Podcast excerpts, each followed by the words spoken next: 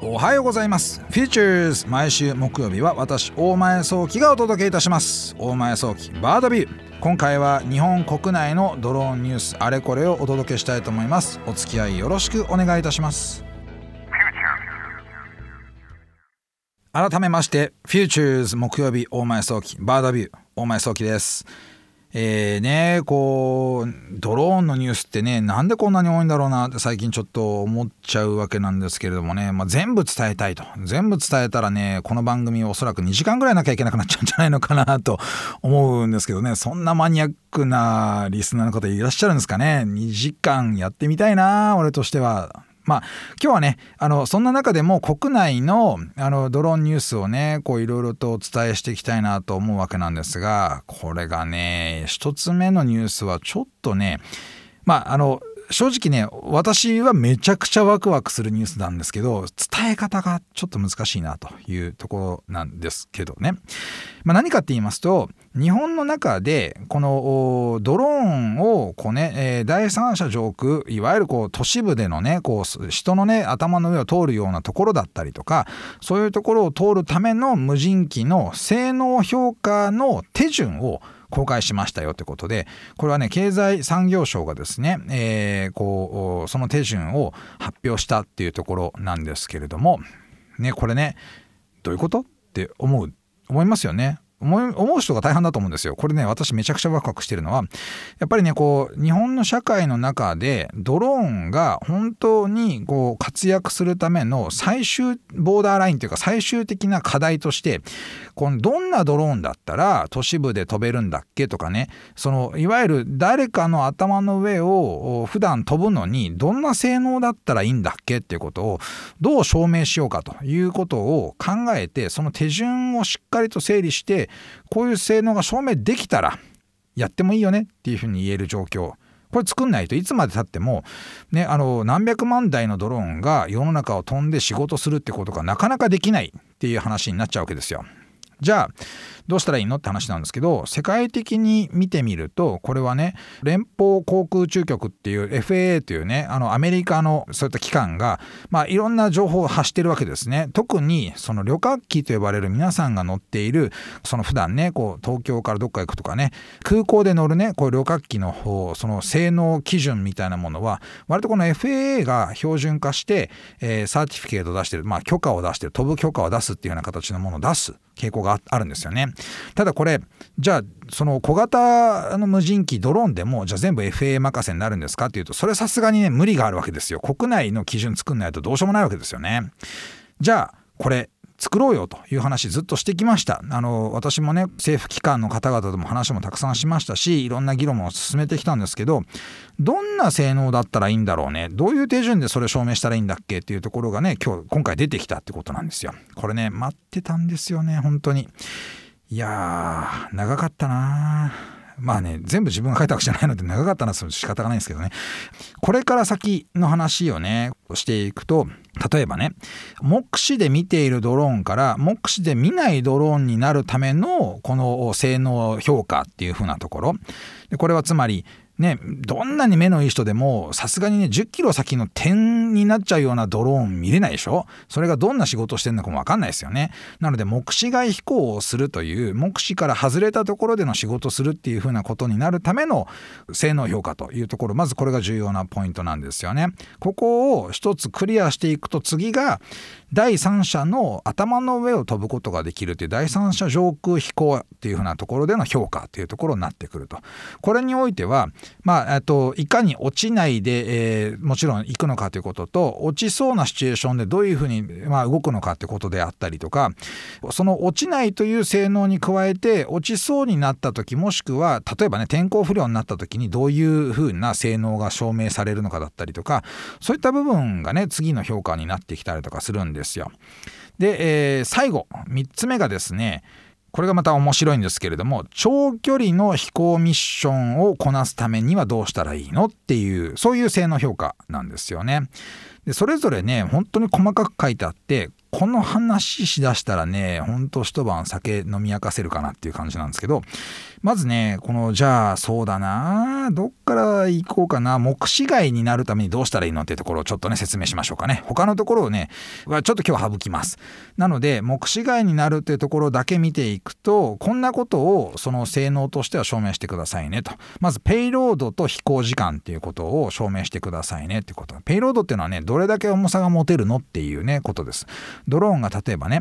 まあごキロ持てるドローンがあったとしましょうと。でもそのドローンはじゅっキロ持つこともできるんだけど、じゅっキロ持っちゃうと飛行時間が減りますよと。これねエネルギーとのバランスなんで、ごキロを持つっていうことを前提にエネルギー効率を考えた時に、どれぐらいのその飛行時間が持てますかっていう、この飛行性能っていうところをね評価をしましょうっていうところ。これがまあどういうふうに自分たちは設計しました。でその設計の通りに動いてますよっていう評価をしますってことなんですよね。例えばね、あとはその台風性能っていうね、風にあの対抗する性能ということ。これもねだからね難しいところがあって、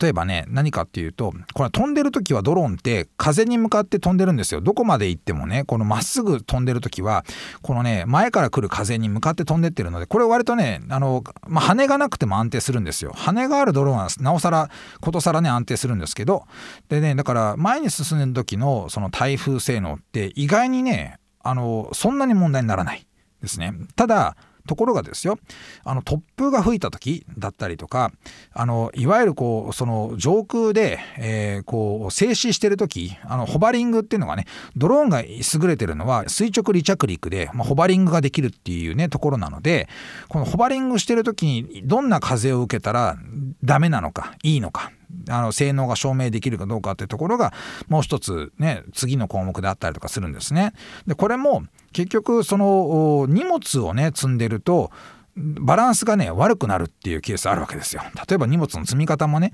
ボディに近くに積めば積むほどあの真ん中に重心が安定するので、こうねなるべくなるべくねこう風に対抗するってことがしやすくなるんですけど、吊り下げてるとこれね振り子効果って分かりますかね。振り子になっちゃうと上の方のボディのところでバランス取るの難しくなっちゃうんですよね。こうよくねあの、まあ、もしご家庭にねあのにキロのダンベルがあったらやってみてほしいなと思うんですけど、にキロのダンベルあるかな。あのねこうにキロのダンベルに紐つけて切れない紐してくださいよ。それを手で持ちますと、小さく振ってるうちはねあの自分の握り拳があんまり触れないんですけど、揺れないんですけど、それをねもうちょっとね強くすると自分の握り拳ね頑張ってもね触れてきちゃうんですよね。そんな感じのこの振り子の効果っていうのがちょっとありまして、下の方で揺れ始めちゃったものがボディの方でねやっぱ揺れが強くなってっちゃうっていうのがあって、ボディに近ければ近いほどこのね振り子にならなくて済むんですけど、どこまでだったらこう吊り下げて大丈夫なのダメなのみたいなこと、こんな性能もね証明しなきゃいけなかったりとかするんですよ。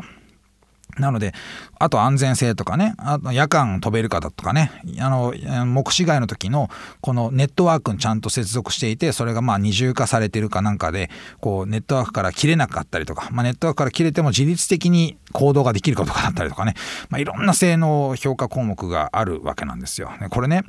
ね、これだけまあ今ねどれぐらいだろうな、今よんぷんぐらいかの話したのもしかしたら、この中だけでもエッセンスめちゃくちゃありましたよね。えー、熱い暑いんすよ。もうね大好きこういう話なので、この、まあ、これだけで今日番組終わっちゃうかもしれない、あのちょっとまずいなと思うので、まあ、それは次のネタに行くためにこう今日はねちょっと締めたいと思うんですけど、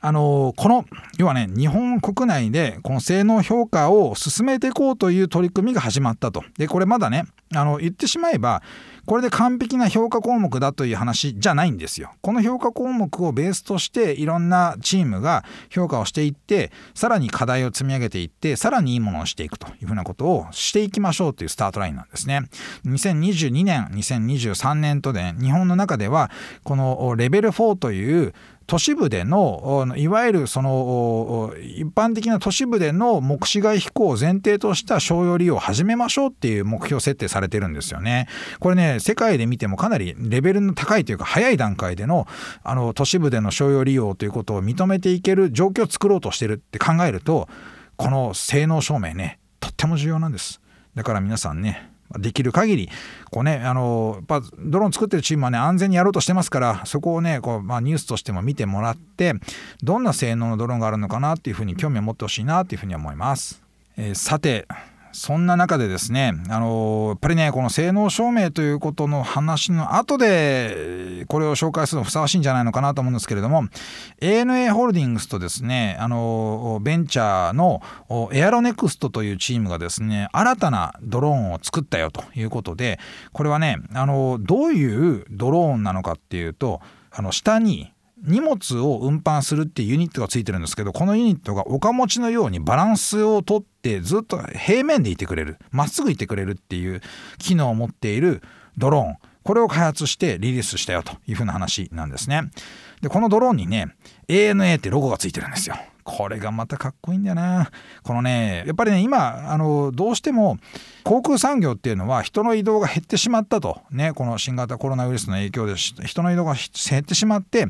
で物の移動、カーゴの移動っていうようなことでも事業をですねやっぱどんどん作っていかなきゃいけないっていう話の中で、 エーエヌエー はもうだいぶ昔からこのドローンによるカーゴ事業っていうものに目指してたとこあるんですよね。じゃあ一方で荷物を安全に運んでやっぱりねこのいい状態で運べるための技術とか、あとは新しいドローンの構造みたいなものってなんかあるんだろうかと思うとなかなかなかったというところで、えー、性能的にも優れている可能性の高い新しい構造のドローンをこの エーエヌエー とエアロネクストが一緒に開発したという話なんですね。でねちょっといつか一つだけ自慢させていただいて、エアロネクストドローンファンドの投資先なんですよこれがね嬉しかったな、このニュース聞いた時にはね。やっぱりあのこういう新しいものがね世の中に出てきて、まあ、評価されてね、で、えー、前に進むというのがねこうスタートアップを支援する醍醐味なんでね、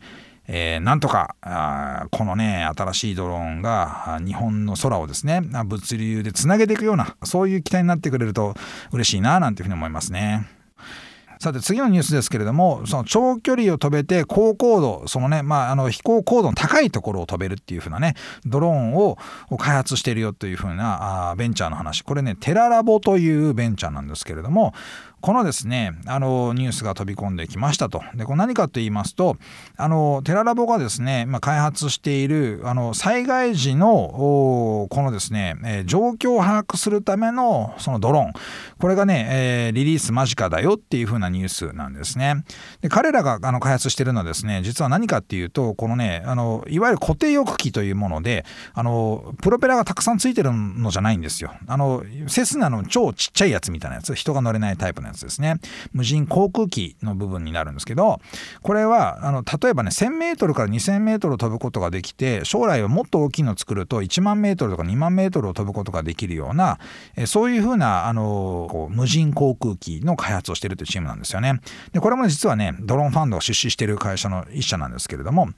で彼らが今やろうとしているのは、例えば南海トラフ の, あのその地震が起きた時に状況の把握を最速でやろうとした場合、やっぱりねこのね、えっと、せんメートルぐらいのところを飛んで一気にこうレーダーとかライダーとかね、まあ、そういったセンサーを使って情報を収集するってことをやらないと、やっぱひゃくごじゅうメートルの高さをたくさんドローンで飛んでもなかなか情報収集しづらいってところがあって、どこが山崩れを起こしてるんだっけとか、どういうところが道寸断してるんだっけってことをな, なるだけ最速で測るためには見るためにはこういった無人航空機が必要だよというところが、まあ、スタートラインなんですよね。